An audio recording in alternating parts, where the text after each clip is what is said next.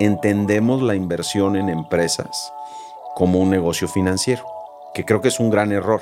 Aquí en realidad de lo que se trata no es de medir cómo recupero si las cosas no van bien y cómo protegerme del downside que tengo. Aquí es al revés, aquí es medir el potencial. Nosotros no evaluamos ni tomamos riesgos de inversión sobre tecnología específica.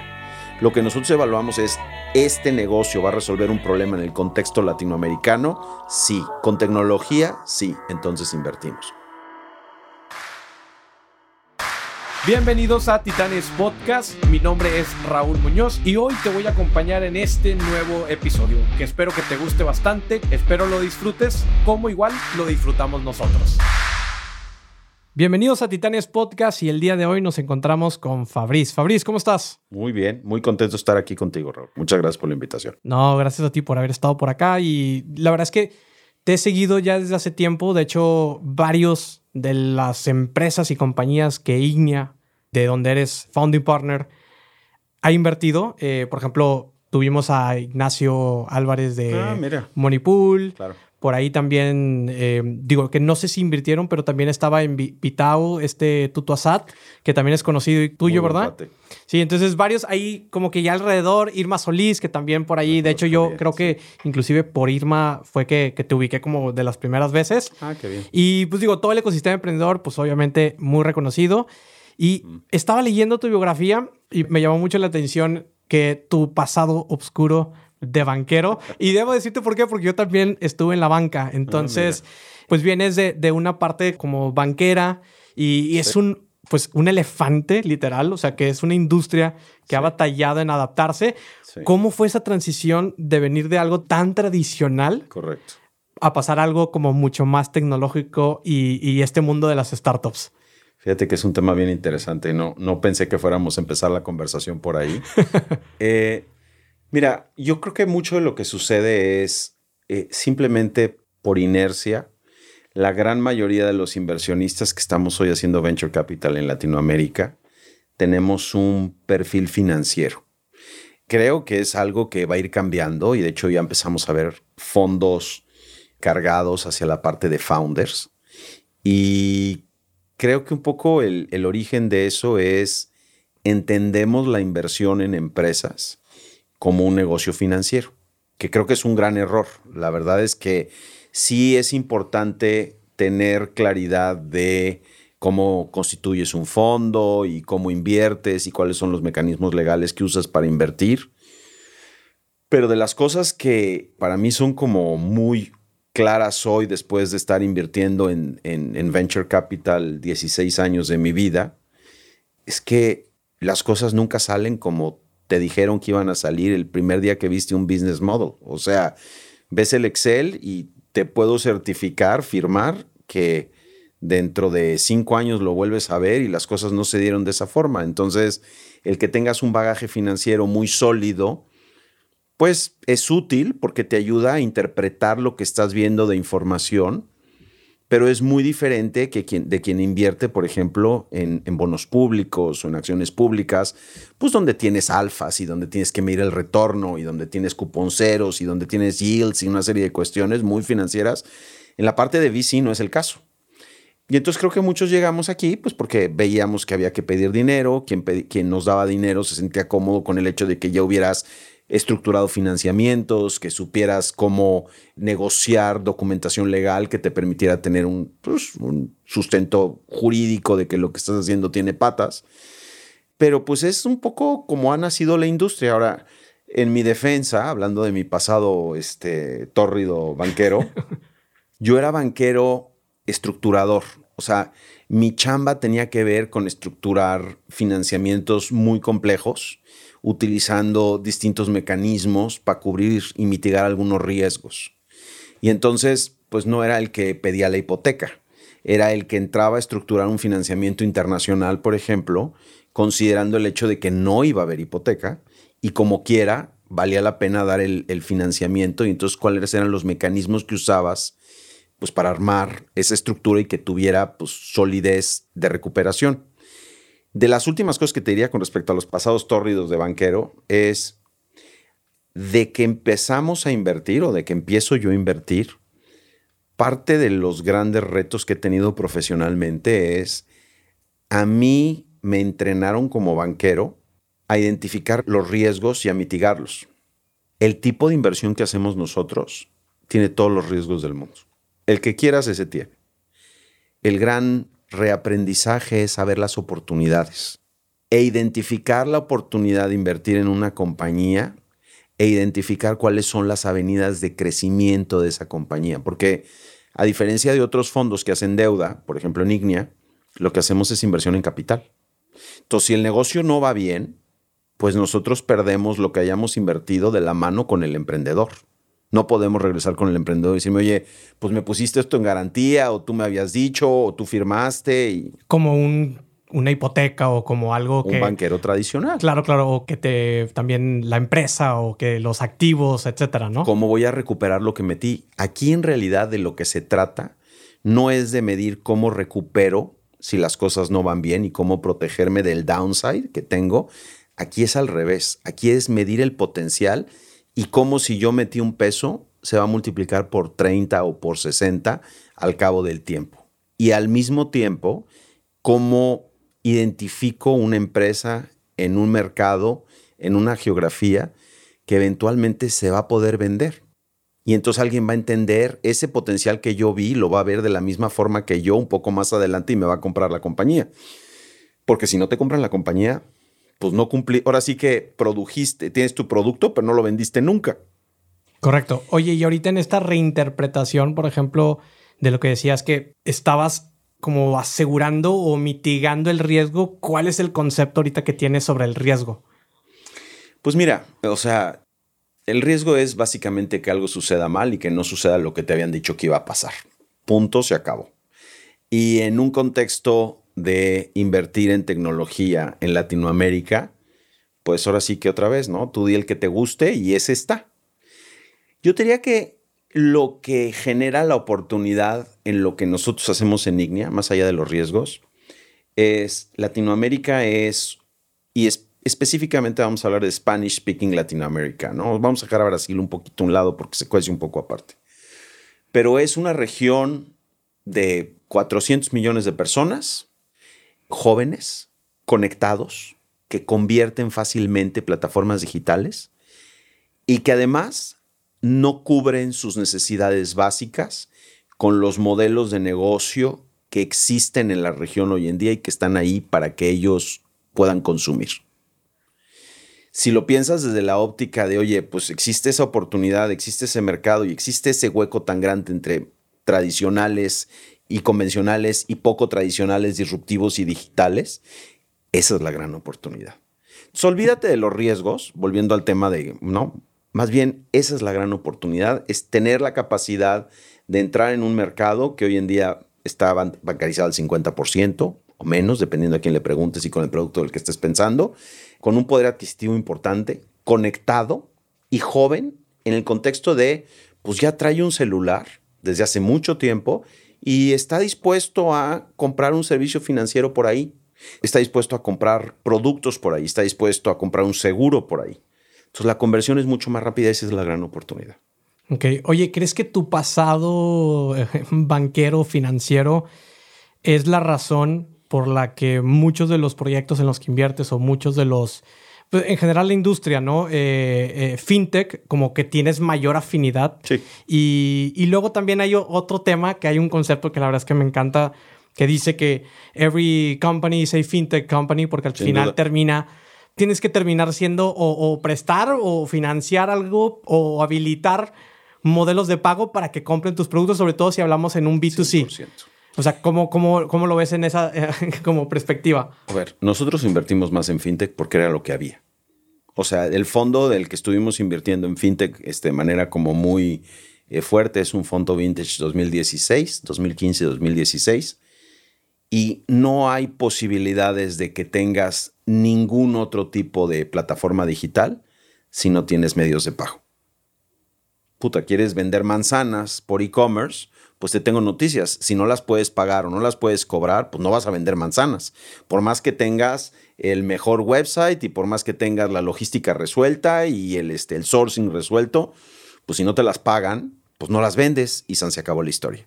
Y entonces, mucho de lo que vimos en los últimos 10 años, eh, u 8 años quizá, alrededor del desarrollo de las industrias, tiene más que ver con las necesidades que estaban resolviendo y lo que había disponible que lo que realmente iba a crecer, pues como por temas de industria o lo que sea. Era una necesidad básica. Por ejemplo, invertimos en una compañía que se llamaba Señor Pago, que le daba al merchant, al comerciante, al de los tacos, la habilidad de por primera vez en su vida cobrar con una tarjeta de crédito. Pues si no tienes esa transaccionalidad, pues el señor de los tacos sigue vendiendo tacos, pero no le va a poder cobrar a alguien que llegue con una tarjeta de crédito. Y entonces el que le compre por primera vez al señor pago sus servicios, pues le abre un mundo muy distinto al que estaba acostumbrado. Y así te puedes ir a la parte de remesas, y así te puedes ir a la parte de créditos, y a la parte de banca. Eh, nosotros, por ejemplo, otra compañía en la que estamos invertidos es, eh, por el lado de, de SMIs, es Cobalto, que antes era Justo, que hoy en día es banco, compró una licencia bancaria. cuando en la vida te ibas a imaginar que una fintech iba a comprar una licencia bancaria? y es de las compañías más interesantes en las que hemos estado metidos porque llegó en un momento en el tiempo donde pues hacía falta crédito para pymes, que sigue haciendo un chorro de falta. Invertimos en Fondeadora, por ejemplo, que fue de los primeros neobancos que hubo en México y que le dio tarjeta a gente pues que no aspiraba a tener tarjeta, no porque no pudiera ni porque no tuviera los ingresos, sino porque no se quería parar en un banco. Uno de mis hijos un día me dijo, oye, pa, eh, fui a un, no, voy a, quemar a nadie, este, y me tomó casi cuatro horas que me abrieran la cuenta. Y, me y tuve que estar en la sucursal y me pidieron un comprobante de domicilio y tú tienes que ir luego a firmar y además me hicieron mi huella digital y no sé qué rollo. Le dije, este, Alexis, nosotros invertimos en fondeadora, ¿por qué no bajas la aplicación y de ahí ves que sigue? En dos días tenía una cuenta operativa. Entonces, necesitaba pasar eso para que luego pasara el resto. Ahora, en lo personal, obviamente entiendo mucho mejor los negocios financieros o entendía mejor los negocios financieros, pues por mi bagaje, pero me ha servido, por ejemplo, en el caso de Fondeadora, pues estar en el consejo y apoyar una compra de una licencia regulada por la Comisión Nacional Bancaria. Pues el que sepas de banco, pues es lo que hace Que, que te den ese tipo, que me pueda yo sentar con el presidente de la Comisión Nacional Bancaria, que me vea que soy un tipo serio, que tengo un bagaje alrededor de eso, pues obviamente es del valor añadido que le traemos a las inversiones en las que estamos, ¿no? No voy con Judy cuando voy con él, ¿verdad? Me pongo un traje y, ¿no? Ya estoy viejito, entonces eso ayuda mucho en el proceso. Lo último que diría con la parte de fintech que me preguntabas, alrededor de, o sea, everything is fintech now, ¿no? Fintech ya no, bueno, de entrada fintech quiere decir un chorro de cosas, pero fintech es una tecnología. O sea, hay que pensar que conforme se va moviendo todo este medio digital, las fronteras son menos claras. Y entonces, por ejemplo, tenemos una compañía que invertimos que se llama Contempo, que es una empresa que es un Buy Now, Pay Later para empresas y se mete dentro del portal de e-commerce de mm, Home Depot, por ejemplo. Y entonces a la hora que tú compras algo, tú alguien que produce algo, tú, no sé, una mesa, un micrófono, pintura, lo que tú quieras, a la hora de salir puedes pagar o lo puedes financiar. Con marca blanca. Solamente si le rascas y te pones a ver, te vas a dar cuenta que quien lo está financiando es Contempo. Pero está embebido, embedded finance. Ya es una solución, es una solución integrada. Exacto. Y eso lo vamos a empezar a ver en muchas verticales de muchas formas. Platicábamos antes de entrar acá este, al estudio del tema de inteligencia artificial. Pues el que quiere invertir en inteligencia artificial es porque no entiende en qué está invirtiendo. La inteligencia artificial es una herramienta para facilitar procesos dentro de empresas, punto. Hoy en las empresas digitales, obviamente, pues tiene una facilidad mucho más grande de conversión, pero es como era fintech hace algunos años. O sea, es, es algo que se le va a venir a montar a la forma como trabajamos para poder potenciar el crecimiento de esas plataformas. Claro, es esta singularidad que eh, se habla donde se conectan como dos industrias o dos tecnologías y que crean ahora sí esa parte exponencial de la que, que, de repente de un día para otro ya vemos aplicaciones y, y APIs y puntos de contacto entre plataformas y entre interfaces que hace que pues obviamente resuelvan muchos más problemas que era antes mucho más complicado. Imagínate que le hubieran pedido, por ejemplo, un banco, oye, financiame, mételo aquí en mi sistema. Yo recuerdo mucho cuando estaba en, banco, porque digo que tengo, tengo un background en banca. Yo estaba en la parte de todo lo que es ahorro, débito, todo lo que es cuenta que es un dolor de, cabeza para todos, porque es la única manera que el banco tiene para financiarse sin caer en una deuda de, de inversión con acreedores, etcétera, ¿no? Correcto. Y, varios de los proyectos que por ahí de repente, oye, pues típico, ¿no? Oye, pues a ver, proyectos de etcétera. Y recuerdo que pues, yo en el 2014 por allá propuse un proyecto que era el redondeo automático. Correcto. Así, porque decía, oye, pues es que me hace sentido que yo voy, en lugar de que me diga Oxxo o cualquier otra marca, de que, oye, pues redondeas tus, pues ¿por qué no en mi propia cuenta? Que se me vaya una subcuenta y que esa cuenta pueda generar rendimientos. Total, se propuso, etcétera. Y era, sí, pero no lo tenemos en prioridad porque tenemos que solucionar otras cosas. Y ahorita veo que la mayoría de cuentas, eh, por ejemplo, eh, utilizo Albo, que es una de sistema financiero, pues tiene eso, te, tiene al momento que quieres, te redondea, tú puedes elegir y te rondea y te hace una subcuenta donde se va acumulando de todas tus transacciones. Entonces me parecía increíble que, que cosas que, que, en su momento a mí me hacían mucho sentido en ese momento de tecnología, que decía, oye, no es, no debe ser tan difícil implementar esto, pero precisamente es eso, ¿no? Esa esa dureza del mercado, pues obviamente ya están en un mercado que está regulado, que es uno de los mercados más regulados que existen, además de, la, del todo lo que es aeroespacial y aeronáutica. La financiera es un, algo de lo que es muy regulado. Y pues luego por eso vemos casos como otros bancos que pues obviamente pierden su licencia por malos manejos de su cartera y, demás, ¿no? Entonces es un... Es bien complejo, pero hoy en día, como bien dices, se ha agilizado mucho los procesos donde ya vemos que una fintech así como no hace tanto tiempo, ya puede adquirir una licencia y puede trabajar como un banco tradicional. Totalmente, totalmente. Tiene mucho que ver con los problemas que resuelves. O sea, al final del día, mucho de lo que de las primeras preguntas que nosotros nos hacemos cuando vemos una compañía para invertir es ¿cuál es el problema que resuelve esta compañía? Si no resuelve un problema claramente, pues a lo mejor tiene muy buena tecnología, o a lo mejor tiene un super website, o tiene un super equipo de founders y todo el rollo. Pero no forzosamente es susceptible de inversión porque al cabo del tiempo no van a poder seguir levantando dinero porque no están realmente resolviendo un problema y se va a ver del lado de la adquisición de los usuarios o se va a ver del lado del churn de los usuarios. La primera pregunta es, oye, ¿resuelves un problema sí o no? ¿Qué problema es ese? Ok. La segunda pregunta es, ¿es en un mercado que va a crecer? Porque nosotros no estamos en el negocio de estar invirtiendo en compañías que queden chiquitas. Entonces, si el mercado no crece, aunque se resuelva un problema, pues no forzosamente es invertible por un fondo como nosotros. Otra vez, no quiere decir que no sea un buen negocio. Entonces, ese tipo, y justo hablabas, eh, nada más para regresar al tema de los, de los bancos y temas fintechs, pues te vas a encontrar con muchos espacios, con muchos modelos de negocios que a lo mejor parecen que hacen sentido. O sea, que, que, que parecen obvios, ¿no? Claro, claro. Pero cuando empiezas a rascar y dices, oye, ¿cuál es la profundidad de ese mercado? Pues a lo mejor no es tanta. Claro. O el problema no es tan grande como no, no, estás impactando. Porque al final es un tema de escalabilidad también. Totalmente. Este es un juego de escala. Totalmente, sí. Oye, y mm, por ahí también dentro de tu perfil mencionas esta parte que me llamó mucho la atención y lo quiero conectar con la parte que hablábamos del riesgo, ¿no? Que mencionas esta parte que te gusta, trabajar, mentorear con emprendedores valientes y sobresalientes. ¿Qué significa estos dos conceptos para ti? O sea, ¿por qué, por qué ese tipo de emprendedores y cómo se ve un emprendedor así? Y, y luego, ¿tú, ¿tú también te consideras así? O sea, como, como valiente y sobresaliente. Bueno, mira, voy a empezar por el final. No sé si sea valiente o sobresaliente. Lo que sí sé es que en Ignia somos emprendedores, igualito que los emprendedores a los que apoyamos. Hace 16 años arrancamos un fondo pues, sin tener un sponsor corporativo ni nada por el estilo. Y tuvimos que ir a levantar dinero, tuvimos que mostrar que nuestro modelo de negocios jalaba y eventualmente ese dinero lo usamos para invertir en más compañías y es un ciclo que ahí va. Pero ha habido días donde nos hemos tenido que recortar el sueldo fuerte pues, porque había que pagar la luz. A diferencia de mercados más sofisticados como el europeo o como el americano, los ciclos de levantamiento de fondos en Latinoamérica, y específicamente el nuestro, entre fondo y fondo han pasado entre 7 y 8 años. Y los management fee son fijos los primeros 5, luego empiezan a disminuir. Ya es un tema variable. Es con respecto a lo que todavía tienes invertido. Correcto. Y entonces, si vendiste una compañía, por ejemplo, pues eso ya no cuenta para la base del cálculo.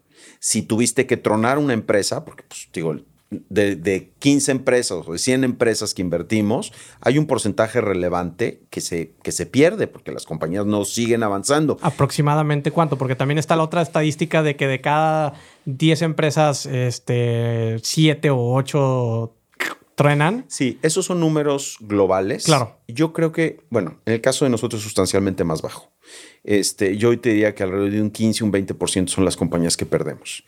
Eso tiene que ver mucho con el hecho de que seguimos, o sea, que estamos en una geografía donde las compañías resuelven problemas y no invertimos en tecnología de punta. O sea, nosotros, por ejemplo, alguien nos llega y nos dice, oye, ¿sabes qué? Tengo la este, primera vacuna contra el acné. No es invertible por nosotros. En Estados Unidos sí hay fondos que hacen esas cosas. Toqué el acné como cualquier otra cosa. Claro, claro, ¿eh? claro, Pero sí, lo que sí, te sí, quiero como- decir es, nosotros no evaluamos ni tomamos riesgos de inversión sobre tecnología específica. Lo que nosotros evaluamos es, ¿este negocio va a resolver un problema en el contexto latinoamericano? Sí. ¿Con tecnología? Sí. Entonces invertimos. Entonces, evidentemente, nuestra mortandad de portafolio es sustancialmente menor que la que tienes en otros países donde hay capital que va y que invierte en desarrollo de tecnología. Sustancialmente más binario. Si aquí le estás llevando servicios financieros a la gente, pues puede ser que la empresa truene por la razón que quieras, pero es mucho menos probable que si estás invirtiendo en el último este, aliación de tuxteno que se va a utilizar para el satélite que se va a mandar a la luna. Claro, como el caso de Terranos, ¿no? De Elizabeth, que obviamente pues es una tecno es, y se invirtió en tecnología. Esa es otra historia. Sí, ¿eh? es no una sé historia si muy había completa. tecnología de por medio. No, claro, claro, pero vaya, esa era la tesis que había Sí, detrás de- de ello. Tal cual. Aquí nosotros no hacemos eso, ¿no? Entonces, eh, es, bueno, de hecho, por ejemplo, Teranos es un buen ejemplo. Nosotros no invertimos en, en hardware. Si vamos, si alguien se acerca con nosotros, de hecho nos ha pasado, y nos dicen, oye, por ejemplo, tenemos un mecanismo para la detección de cáncer cervicouterino en etapas muy tempranas, con un papelito y con un... Ese no es para nosotros. Porque hay varias cosas que juegan en la ecuación que sentimos que agregan riesgo al modelo de negocio, como por ejemplo una sobredependencia al sector público, porque muchos de esos modelos, pues para llegar a Oaxaca, a, esa, a ese pueblito, a ese municipio, no sé qué, pues tienes que depender de alguna entidad pública, estatal o federal. Nosotros no jugamos ahí. Sí, temas logísticos y gubernamentales, burocráticos que eventualmente vamos a tener que pagar algún fee de por medio. O, o simplemente van a ser ineficientes. Claro. Y por el otro lado, por ejemplo, el correr el riesgo de vamos a ensamblar la máquina y vamos a... Nosotros no sabemos hacer eso y nuestros ciclos en Latinoamérica para esas cosas son muy largas. Entonces, ese tipo de modelos de negocios no son para nosotros. No quiere decir que no haya quien lo haga. Digo, Teranos es un buen ejemplo de que había mucha gente dispuesta a meterle a un hardware para resolver temas en ciertas industrias, en ciertas geografías. Nosotros no haríamos eso. Entonces, volviendo al tema de las mortandades, eso hace que nuestros portafolios tengan un índice de resiliencia mucho más alto que, digamos, la norma internacional. Y regresando, por ejemplo, a lo que hablamos de, de esto emprendedor valiente, pues al final del día, ¿qué es para ti o qué es para Ignia este emprendedor valiente y sobresaliente? Mira, lo primero que te diría es, es un emprendedor que no es la primera vez que entra al ruedo. O sea, hoy en día el emprendimiento es una opción profesional para jóvenes, que no era el caso hace 10 años. Sí, claro, eso es relativamente donde- nuevo. Sí, totalmente, ¿no? Entonces, ya hoy estamos hablando, para nosotros es un perfil de emprendedor que tiene entre 35 y 40 años, que ya se formó en emprendimientos de base tecnológica, aquí o en otros lados, que ya entiende más o menos, que no se cuece al primer hervor, como decimos, y que está realmente tratando de resolver un tema profundo. Eso lo hace muy valiente, porque el hecho de que esté tratando de resolver un problema que existe y que no se ha resuelto antes, es que le tiene que encontrar la cuadratura al, al- al círculo. O que esté volviendo a intentar levantar un proyecto. Ah, Y Después de los sacrificios que ya vivió en la primera eh, Y fase. se vuelve, y eso lo hace valiente. Claro. Este, la otra es, yo te diría, si me preguntas por las características de un emprendedor con el cual nosotros nos sentimos cómodos de invertir eh, o de mentorear, parte fundamental es que escuchen. Eh, el perfil del emprendedor, simplemente como por definición, habla de alguien muy echado para adelante. Y muchas veces la gente muy echada para adelante no escucha.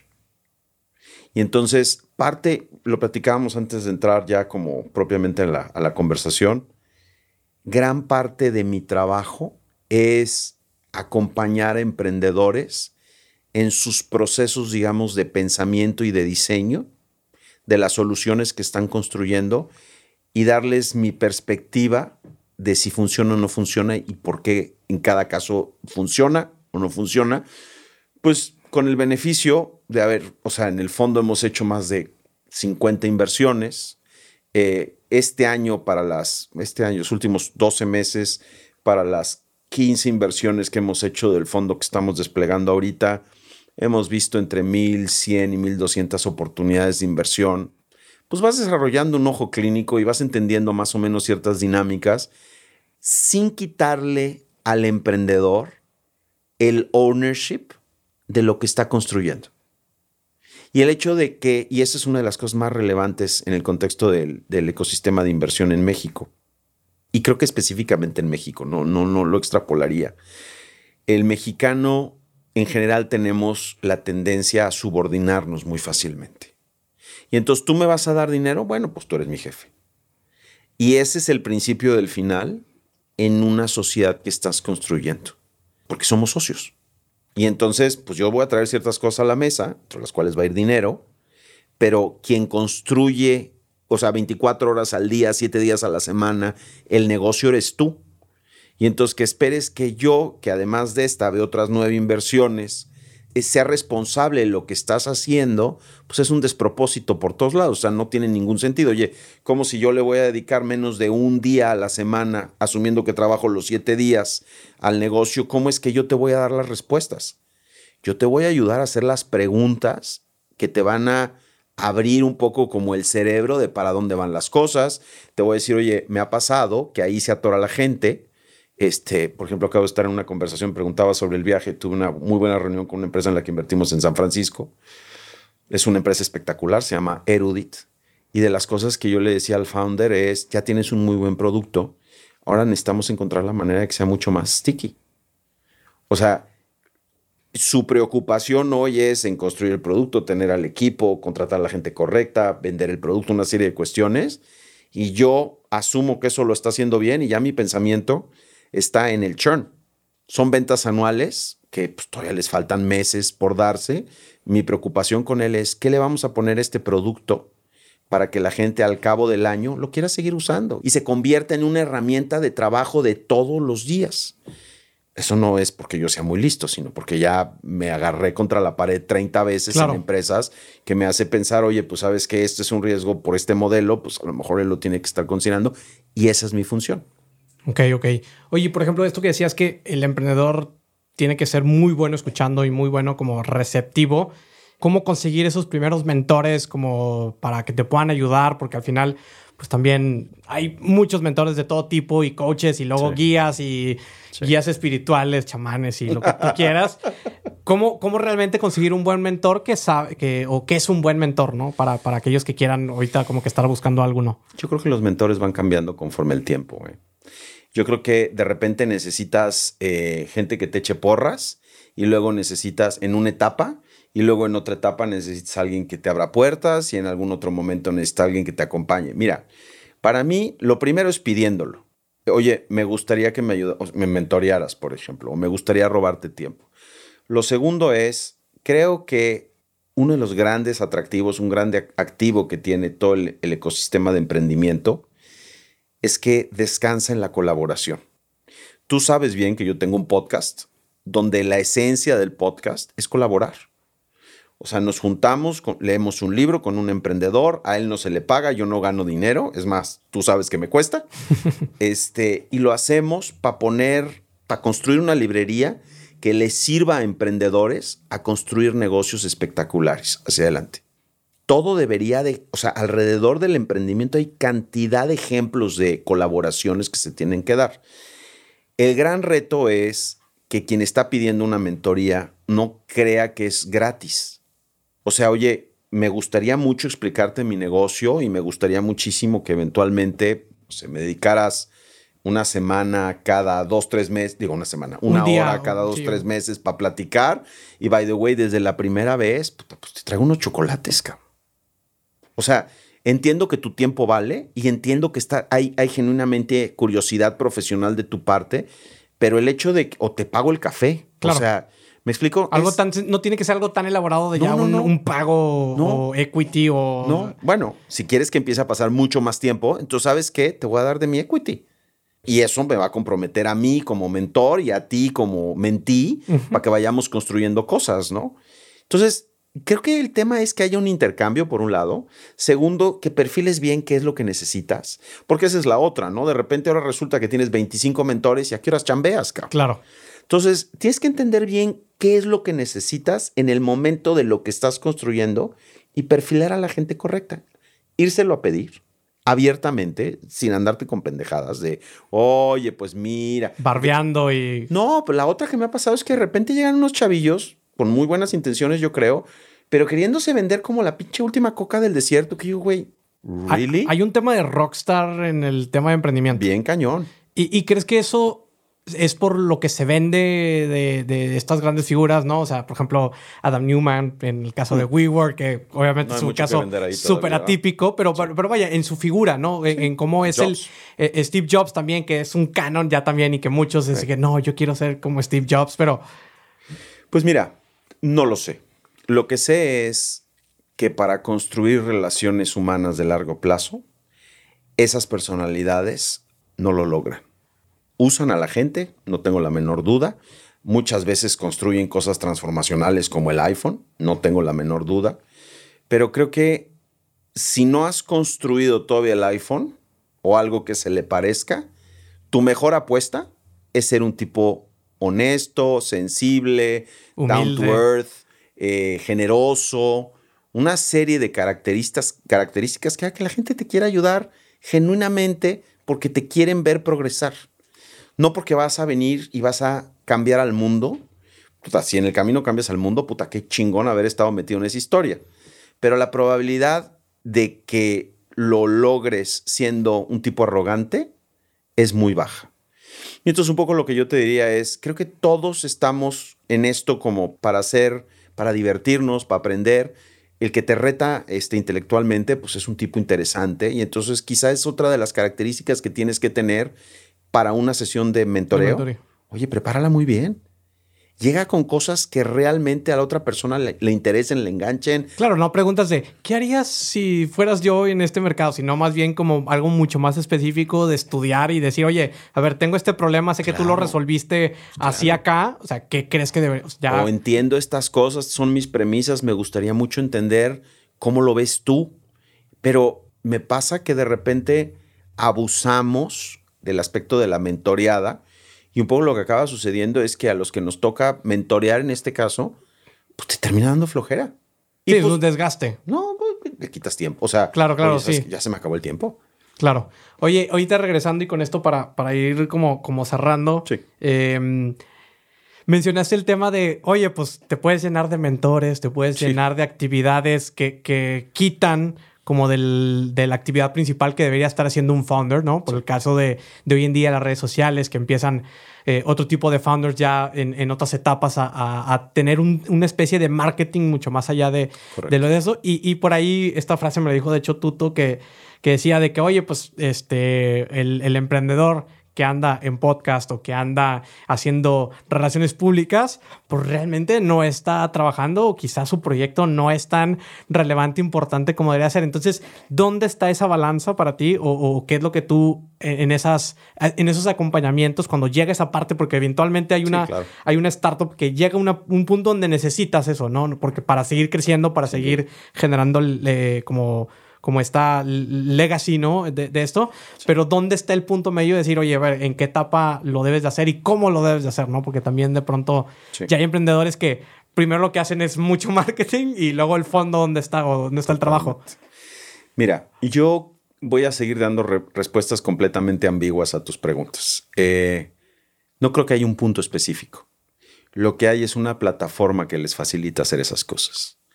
El founder que anda solo por la vida, con un equipo, tiene un riesgo alto o de burnout en algún punto o de descuidar su negocio en otro. Las empresas más exitosas que yo conozco no es un solo founder. Tienes el... A mí, por ejemplo, me pasa que de repente me buscan como para hacerme un pitch. Si quien me va a dar el pitch no es el founder, no tomo la junta. O sea, si, si me dice, es que soy el de relación con inversionistas, o es que soy el director de finanzas, o me contrató la compañía para asesorarlos en este proceso, yo no tomo la junta. Y la razón por la que no tomo la junta es, por como te decía hace un momentito, yo estoy en el negocio de asociarme con la gente. mis entrevistas con los founders no son financieras. Yo estoy evaluando la calidad de persona con la que me voy a asociar, a, la que le voy a dar pues entre 1 y 5 millones de dólares para ver qué hace con ellos. Esta frase de que no es el, el emprendimiento, sino el jinete, ¿no?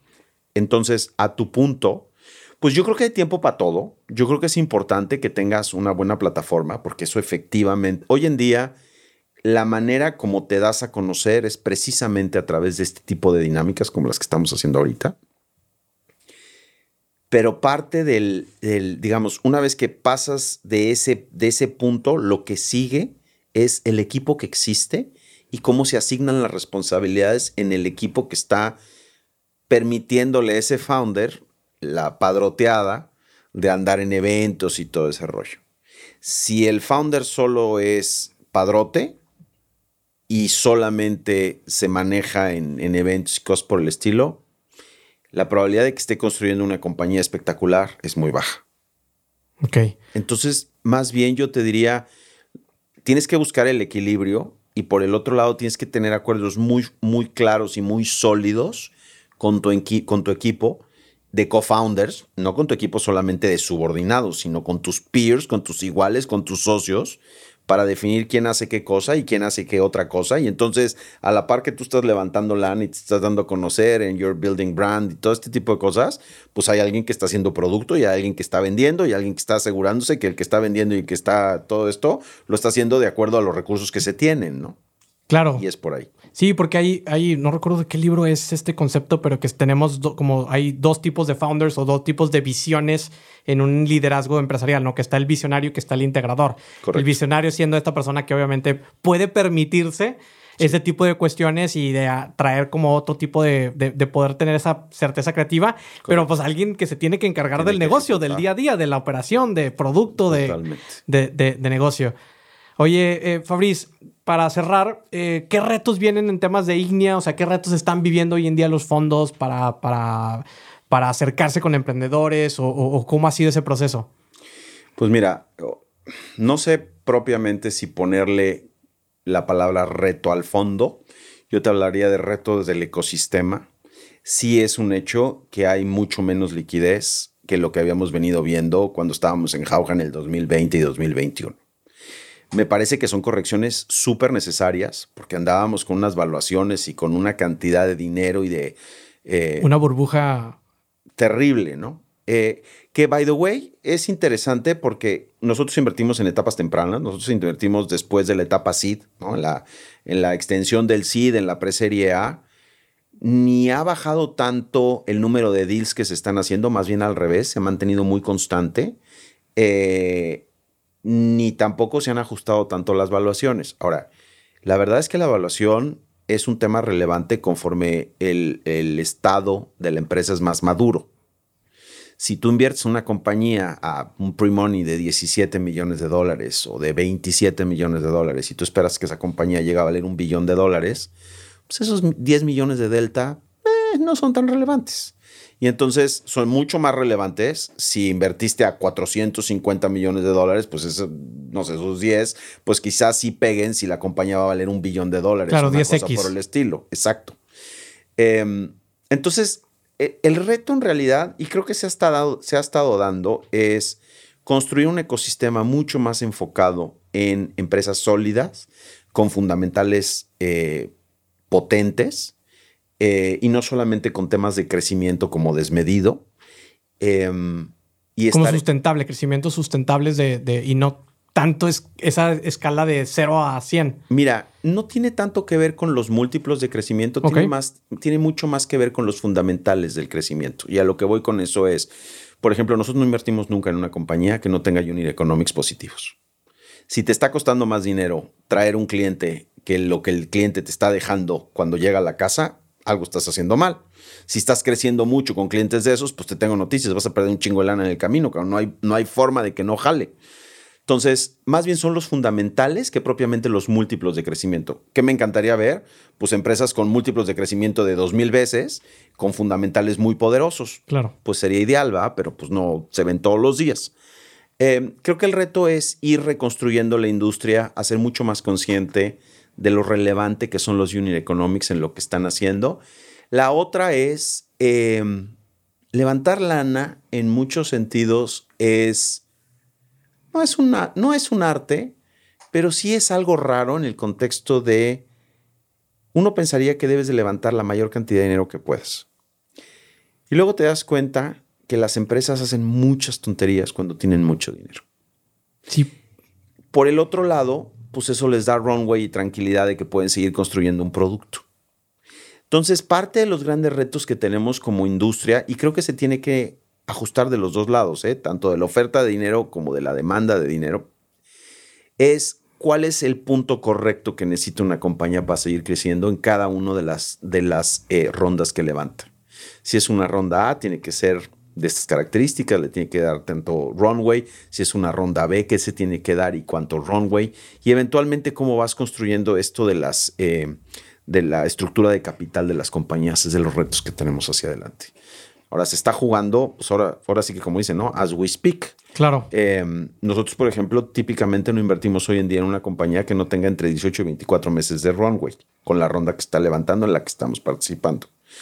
Em, pero pues no todo el mundo lo ve igual y, esa amalgama de visiones son las que construyen pues, el ecosistema en el que estamos operando y creo que ese es un reto. ¿no? Claro, fíjate que me, parece muy interesante porque anteriormente había escuchado este concepto que decía que las startups están en el juego más bien de, levantar capital y say, money game, ¿no? En lugar de, de realmente construir. Y este paradigma, justamente este es un reto donde ahora es reconfigurar el ecosistema y decir, oye, a ver, sí, pero, o sea, tiene que tener estas consideraciones precisamente para, eh, como, como, ni siquiera salvaguardar la integridad del dinero y del fondo, sino más bien de, que crezca adecuadamente y que... Que se den, habíamos estado operando en un contexto donde había mucho dinero, donde las tasas de interés estaban muy abajo. Claro.